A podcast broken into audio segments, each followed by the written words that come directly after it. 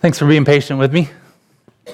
Um, had ACL surgery a couple weeks ago, and I'm on the mend now. Uh, tore it doing the sports that I love, and uh, had surgery, and you know, hoping to continue to heal and get better. And so far, so good. Um, this week I had physical therapy for the first time, and you know, the therapist was asking, "Hey, what are some of the things that we want to accomplish here? What do you want to, you know, what do you want to do? What are some of the benchmarks we're aiming at?" And I said, "Well, you know, I love these sports. I've been doing them my entire life. I'd love to get back to it." And she's like, "Oh, okay. You know, like that's a that's a great idea." Um, but that is a goal. But then I was like, you know what? I've got a more immediate goal that I'd love to hit uh, sooner than later. Last week we had um, some new families here, and I was really excited about that, and I, you know, I'm crutching my way over to grab some gum from my wife real quick, and then, and then they took off, and, and I was trying to catch up with them. So I was telling the physical therapist, like, okay, here's a, you know, here's an immediate goal I'd love to do. I'd love to get quick enough that I can catch our first-time visitors.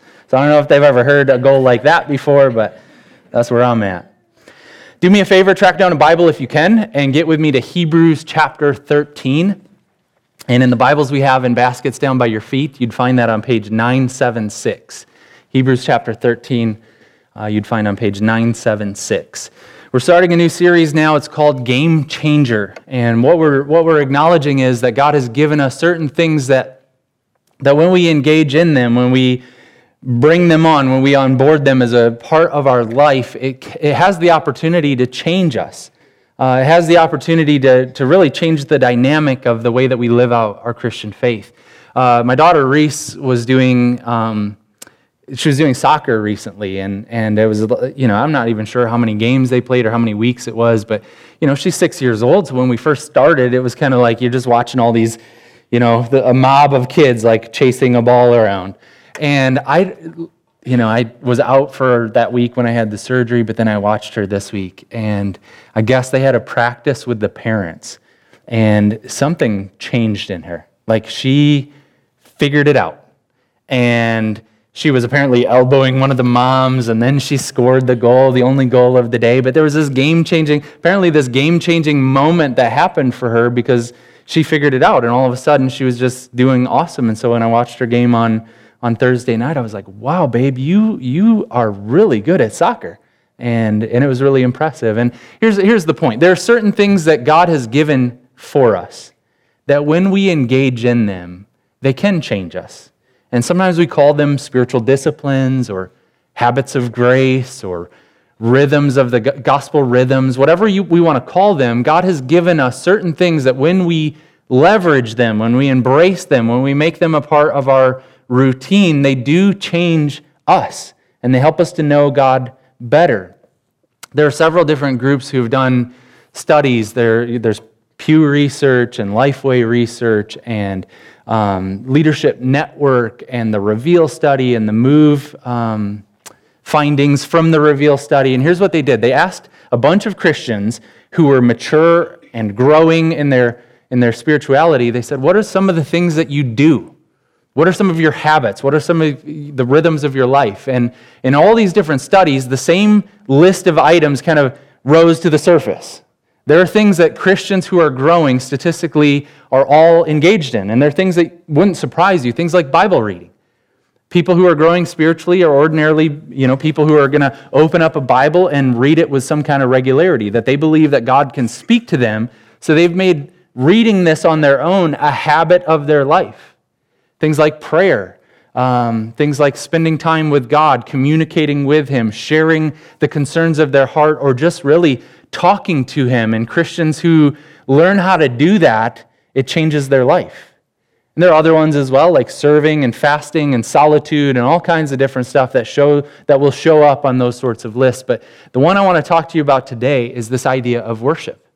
And I'm not just talking about singing songs. I'm talking about this posture, this way of life, where when Christians learn how to become worshipful people in every place that we go, at all times, God will leverage that to help us know Him better and better. In fact, I think that's really the goal of Christianity that we are supposed to be a people who know God and relate to Him in this worshipful way all of the time the Westminster Shorter Catechism, the first question on there was uh, it goes like this What's the chief end of mankind?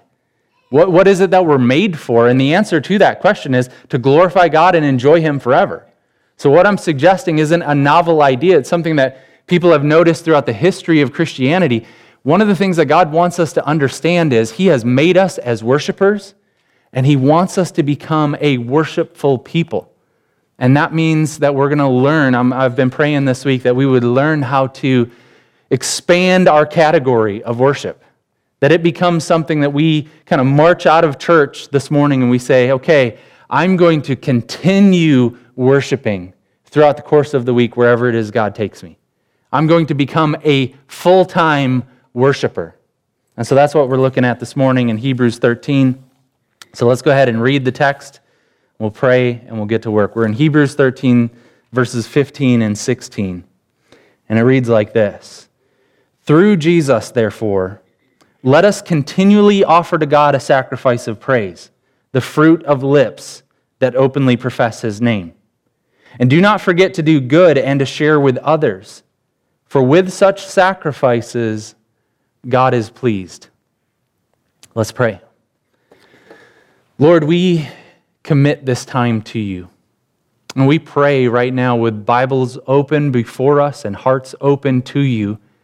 We pray that your Spirit, God, would help us to become full time worshipers.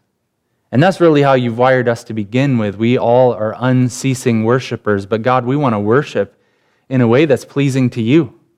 We want the priorities of our hearts and our lives to be synced up with what you're doing. And we want to be people who, no matter what's going on in life, that we are people who are acknowledging your worth and, and, and just being thankful for the salvation that we have, and that our lives are being conformed more and more to what you want for us, God. But I do believe this is a game changing habit. So help us, God, to expand this category of worship and help us to become a worshiping people. In Jesus' name, amen. Amen. So we're going to find here the how of worship, the what of worship, and the why of worship. We're going to see here that in Hebrews, these two short verses here, they help us to understand worship as a way of life. And um, let's, let's go ahead and get after it. The how of worship is right there on the front end. It's, we're being told the how of worship is that we worship God through faith in Jesus Christ. That's in verse 15. So let's, let's look at it. It says, Through Jesus, therefore, let us continually offer to God a sacrifice of praise. Now let's work our way backwards through that sentence so we can figure out what's going on here. Sacrifice of praise. That's where I'm getting the idea of worship. We are supposed to be a people who are offering something to God, and here it's being described as this sacrifice of praise. We're supposed to thank God for what he has done, and it is supposed to be this sacrificial expression. Now, a part of the human experience is the fact that if there is a God, one of the questions that every person wrestles with is how am I supposed to relate to that God? If there's a maker, if there's a creator, and I was built and intended to be in a relationship with Him, what would He require from me for that relationship to be healthy? What are the necessary sacrifices that I'd have to make? What would God want from me in order to have that friendship with Him? Now, that question looms in the background of, I think, every human heart. Everyone is trying to process that, whether we articulate it in that way or not. But in the Judeo Christian tradition, in the Jewish and the Christian history, we have answers for that. Because God has spoken and He's told us, yes, I have made you. Yes, I am a holy God, and there is a way to approach me. And so if you read the Old Testament, what do you find? You find a whole system, a sacrificial system that's designed to help people understand there's a holy God, and we need some kind of help to be able to come into contact with Him. So people would bring these offerings to him, these sacrifices. And, and God explained here's what that looks like. You bring these animals, you bring it to this location, to the tabernacle or the, the temple, and certain people have a, a job of receiving those sacrifices, and all of that's supposed to help you understand that you are relating to, you are approaching a holy God. And so as we talk about this sacrifice of praise, we're wondering okay, what, what does that look like then? How is it that we can come before a holy God and interact with Him in a way that would be pleasing to Him? And this text gives us some answers. It helps us to understand. God has made us, and we are made to be worshiping people, and He has given us a prescription to come into His presence and to worship Him with our entire existence. So there's a sacrifice of praise. We're to be a worshiping people. We are to worship continually. You see that phrase there. Let us continually offer to God the sacrifice of praise. So that means that worship isn't just Sunday mornings. It isn't just when you go to a religious experience. Worship becomes this big concept that now hijacks your entire life. It's a continual experience, it's ongoing. That means that we are constantly worshiping. Harold Best, he, uh, he, he wrote a book called Unceasing Worshipers, and he talks about the fact that this is how God made us. We just are worshipers. Now, the question we need to ask is are we worshiping the right stuff? Are we worshiping God? Are we aligning our hearts to the reality that God you know, made us and created us and wants us to relate to Him? So we are continually worshiping. Now, some of you guys, you're way more musical than I am. You like musicals, which I don't, and you might think, huh, that's kind of cool, right? It's like, it's like a musical. So what you're describing is I just walk around, I sing on Sunday morning, which feels kind of normal at church. Uh, but you're saying, like, I just get to walk around and break out into song? Um, like, I, I could see my daughter loving that kind of stuff. And, and the answer is yes and no. Christians are people who it is kind of like your life becomes a musical because we're a singing people. And you begin to learn how to express your gratitude to God in song, and that can show up in any place that you go. But it's more than that. Worship is more than merely singing. Worship becomes this posture of the, of the heart where you are continually acknowledging God's goodness and his, his grace toward you, His saving work in your life, no matter where you are going. So this week, you know, I'm driving to, to physical therapy. And when, when, this is, when this is, you know, a reality in my heart, it's like I'm going to worship, right? And it's going to hurt. Like you, some of you guys came up to me this morning, you said, How's physical therapy? Hurts, right? And it, it's going to hurt. But anywhere where I would go as an unceasing worshiper, as someone who is continually worshiping God, it's the environment of that worship experience. We need to become people, this is a game changing concept, but a people who are constantly worshiping. So tomorrow morning, when you're heading off to work, you are heading to worship. You're, you're worshiping while you're commuting. When you arrive at work, you could be worshiping while you're there. Your whole life now becomes this expression of worship. And when Christians learn to do this, I do think it changes everything. When we realize that God wants us to be unceasing worshipers who are continually offering to Him a sacrifice of praise. Now, keep backing up in that sentence there. What do you find? You find an important word. It's therefore. And as I've told you before, and here's what I've learned Whenever you find a therefore, you need to figure out what it's there for. Okay, so when the Bible says therefore, it's connecting ideas. There's something, you're, you're going to be an unceasing worshiper, you're going to continually offer to God a sacrifice of praise, but it's connected to something else. There's a therefore. Now, here's what the therefore points to it points to the gospel. We are unceasing worshipers who are offering the sacrifices of praise to God in a way that's pleasing to Him as a response to the good news of what God has done. In fact, if you back up and you look at the, the, the paragraph right before what we're reading, you find this concept. And, and the writer to the Hebrews, he's writing to the Israelite people and he's saying, Look, we have this system where people would bring sacrifices to the high priest, and the high priest would do all these different things, and that's how you would relate to God. You would bring your sacrifice, and he'd be pleased with it if you did it according to his standards. But here's what he says Jesus went outside the city gates and died as our sacrifice. I mean, just look at verse 12. This is what it says. So Jesus also suffered outside the city gate to make the people holy through his own blood.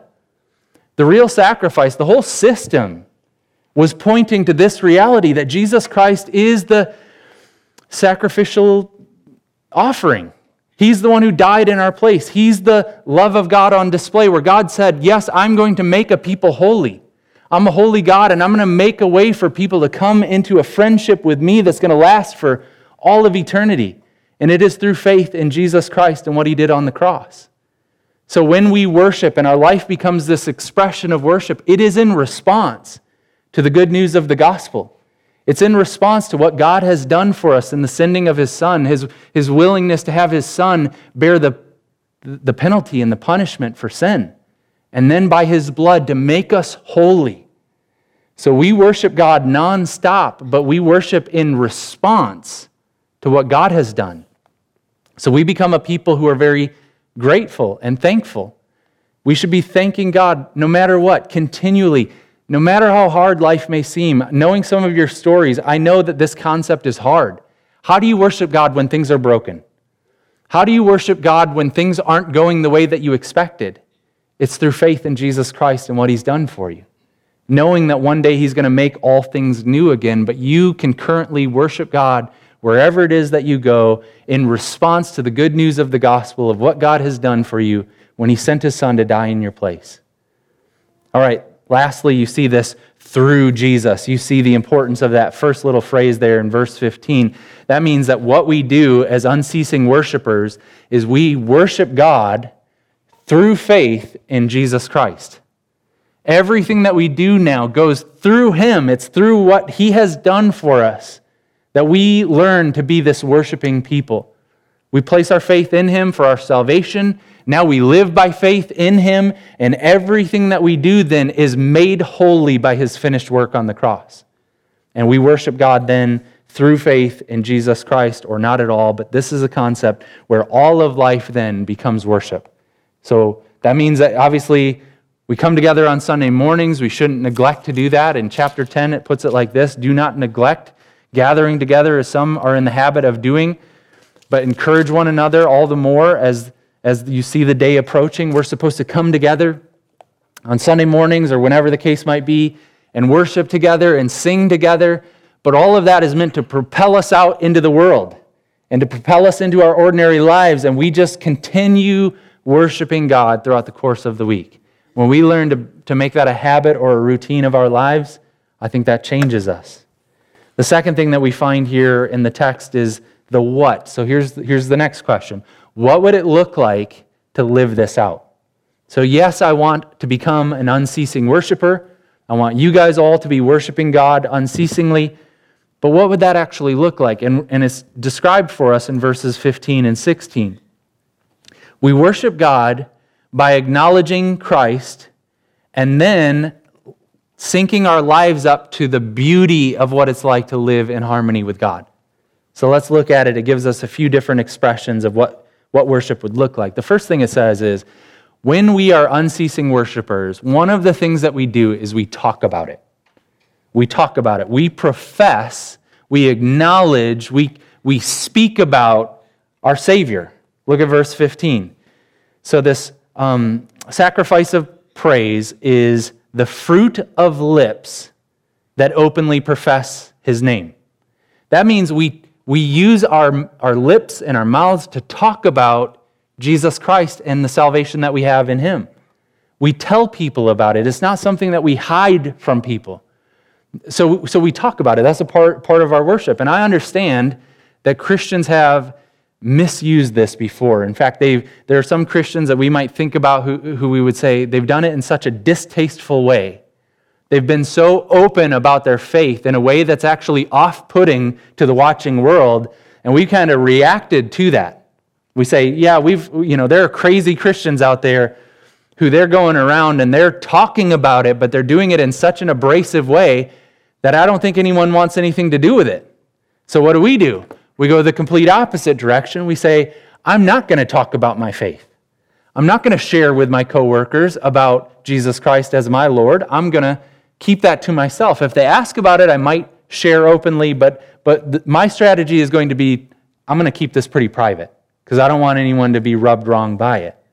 Now, Hebrews 13 is here to remind us part of, of worship, part of what's required of us is to be able to use our mouths to talk openly about our Savior. We need to be able to have the fruit of lips that openly profess his name. We need to be people who are unashamed to let other people know this is the most significant thing about us. We are a redeemed people. We have a Savior. His name is Jesus Christ. He has rescued us. And we need to begin to talk about that. We can think of examples in Scripture where people failed to do this.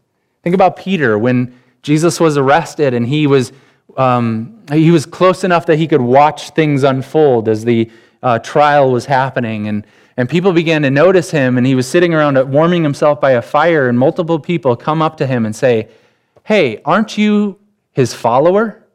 Aren't you with him? Surely you are. Your accent gives you away. And what does he do? I don't know the guy. I don't know him. He denies him. And I think some of us, by our silence on, on this subject, we are denying Christ. I, I hope that nobody would ever find out at your work that you're a Christian and be absolutely floored by it. I hope that people wouldn't go, I had no idea. I've been working with you for a decade. I had no idea you were a Christian. You've never talked about it. I hope that we become people who, who, who are willing to say, I'm going to acknowledge my Lord and Savior. That's a part of my worship experience. I want other people to know Him.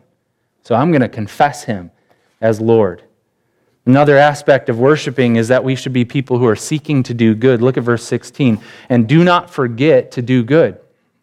The way that we live should actually look like an experience of living in harmony with God. We should be living our lives and making choices and decisions in a way that actually communicates the goodness of God. Um, it kind of makes me think about, you know, when a, when a song comes on that you, that you like, that a song comes on and you kind of hear, you, you hear the beat and then you hear the melody, you hear the lyrics and you can't help but, you know, tapping your foot and then you're nodding your head and then you're you're moving your body, and then maybe you're singing along. I think that's what it should feel like when a Christian shows up.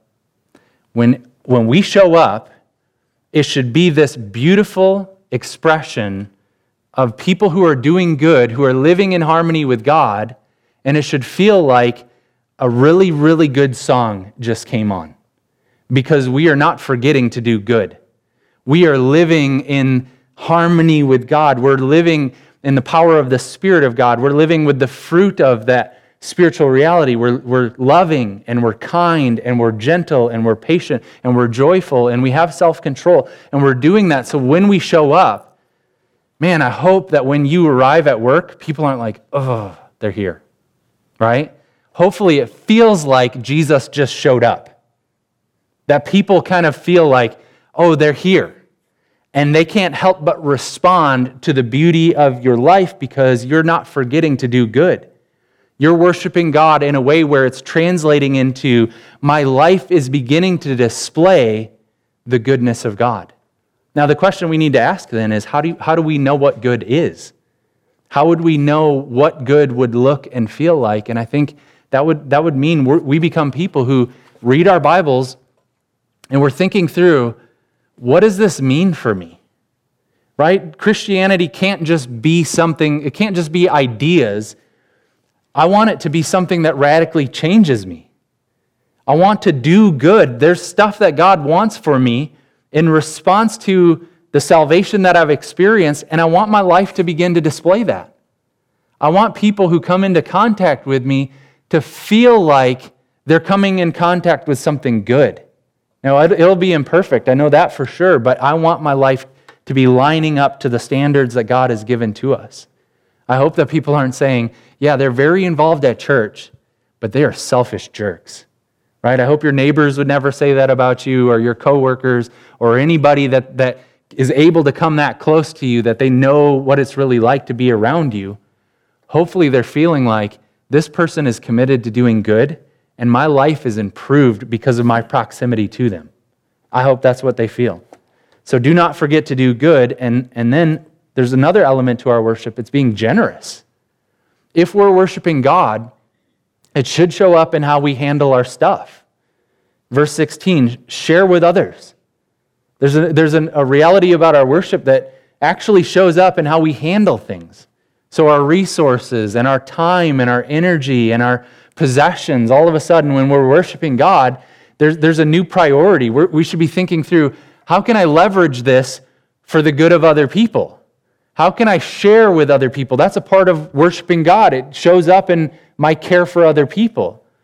And I, and I, I get really worried on this one because I know that in our society, it's way too easy to be to have no margin.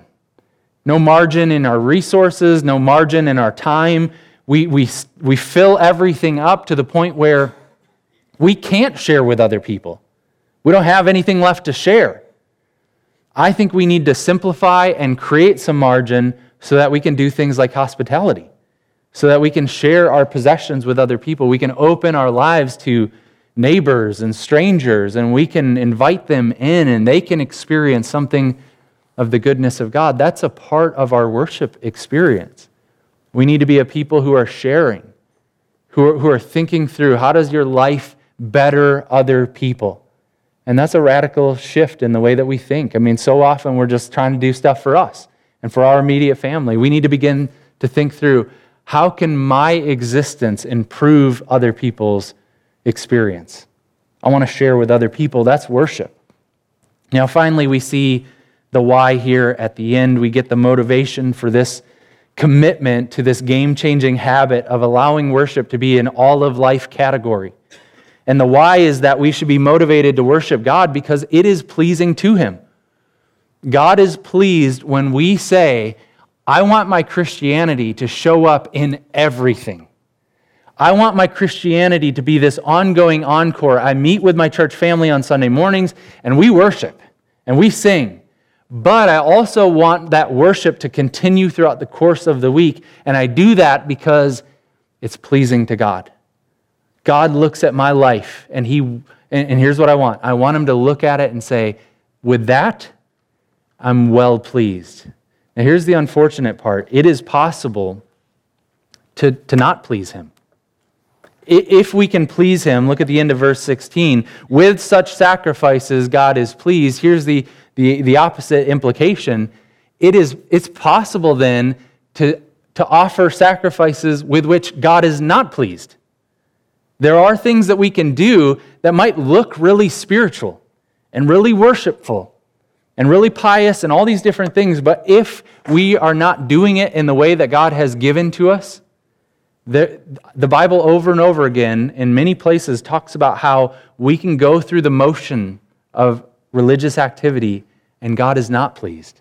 Let me give you just one example. There are many, but in Malachi chapter 1, verse 10, the prophet is speaking and he's talking to the people of God, and he's talking about all the sacrifices that they're making and all the worship experiences that they're engaged in. And here is the assessment. He says, Oh, that one of you would shut the temple doors so that you would not light useless fires on my altar.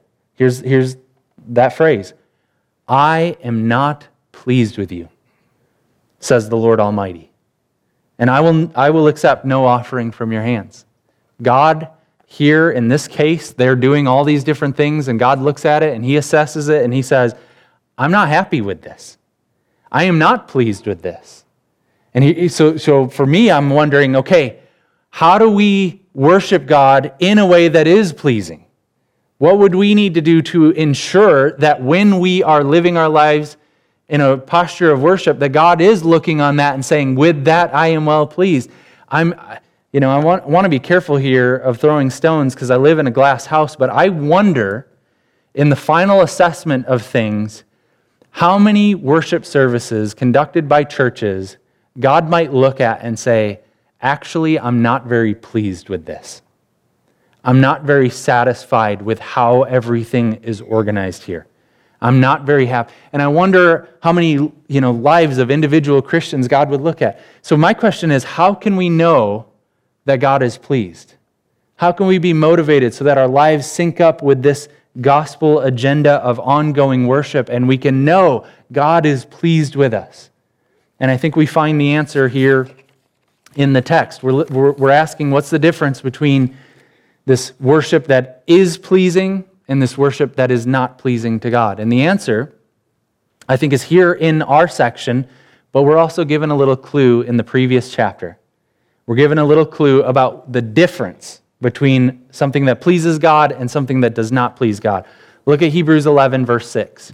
Here's what it says Without faith, it is impossible to please God.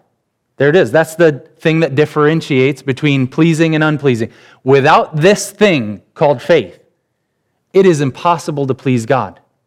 It can look great. You can be engaged in this thing that everyone else would evaluate as spiritual and worshipful and all of that. But without faith, it's impossible to please God because anyone who comes to him must believe that he exists and that he rewards those who earnestly seek him.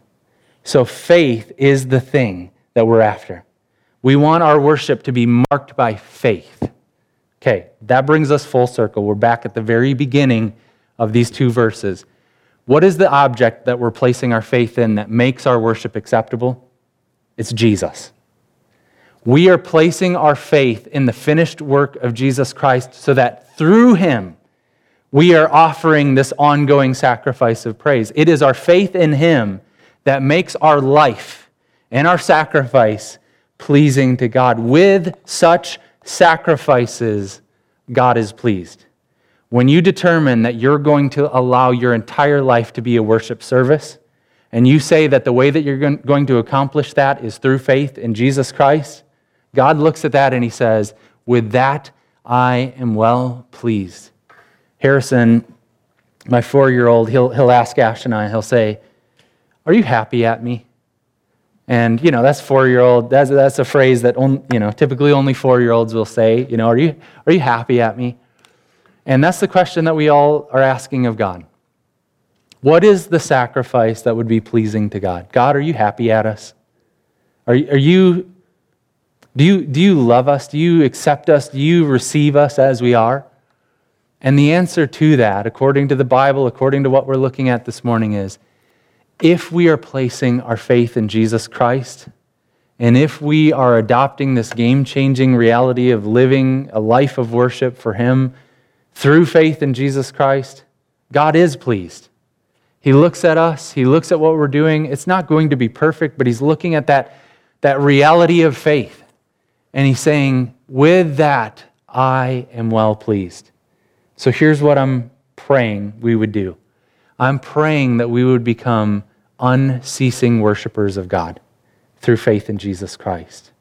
And when we do that, I do think it changes everything. So I'm going to invite the band to come and we're going to worship once more.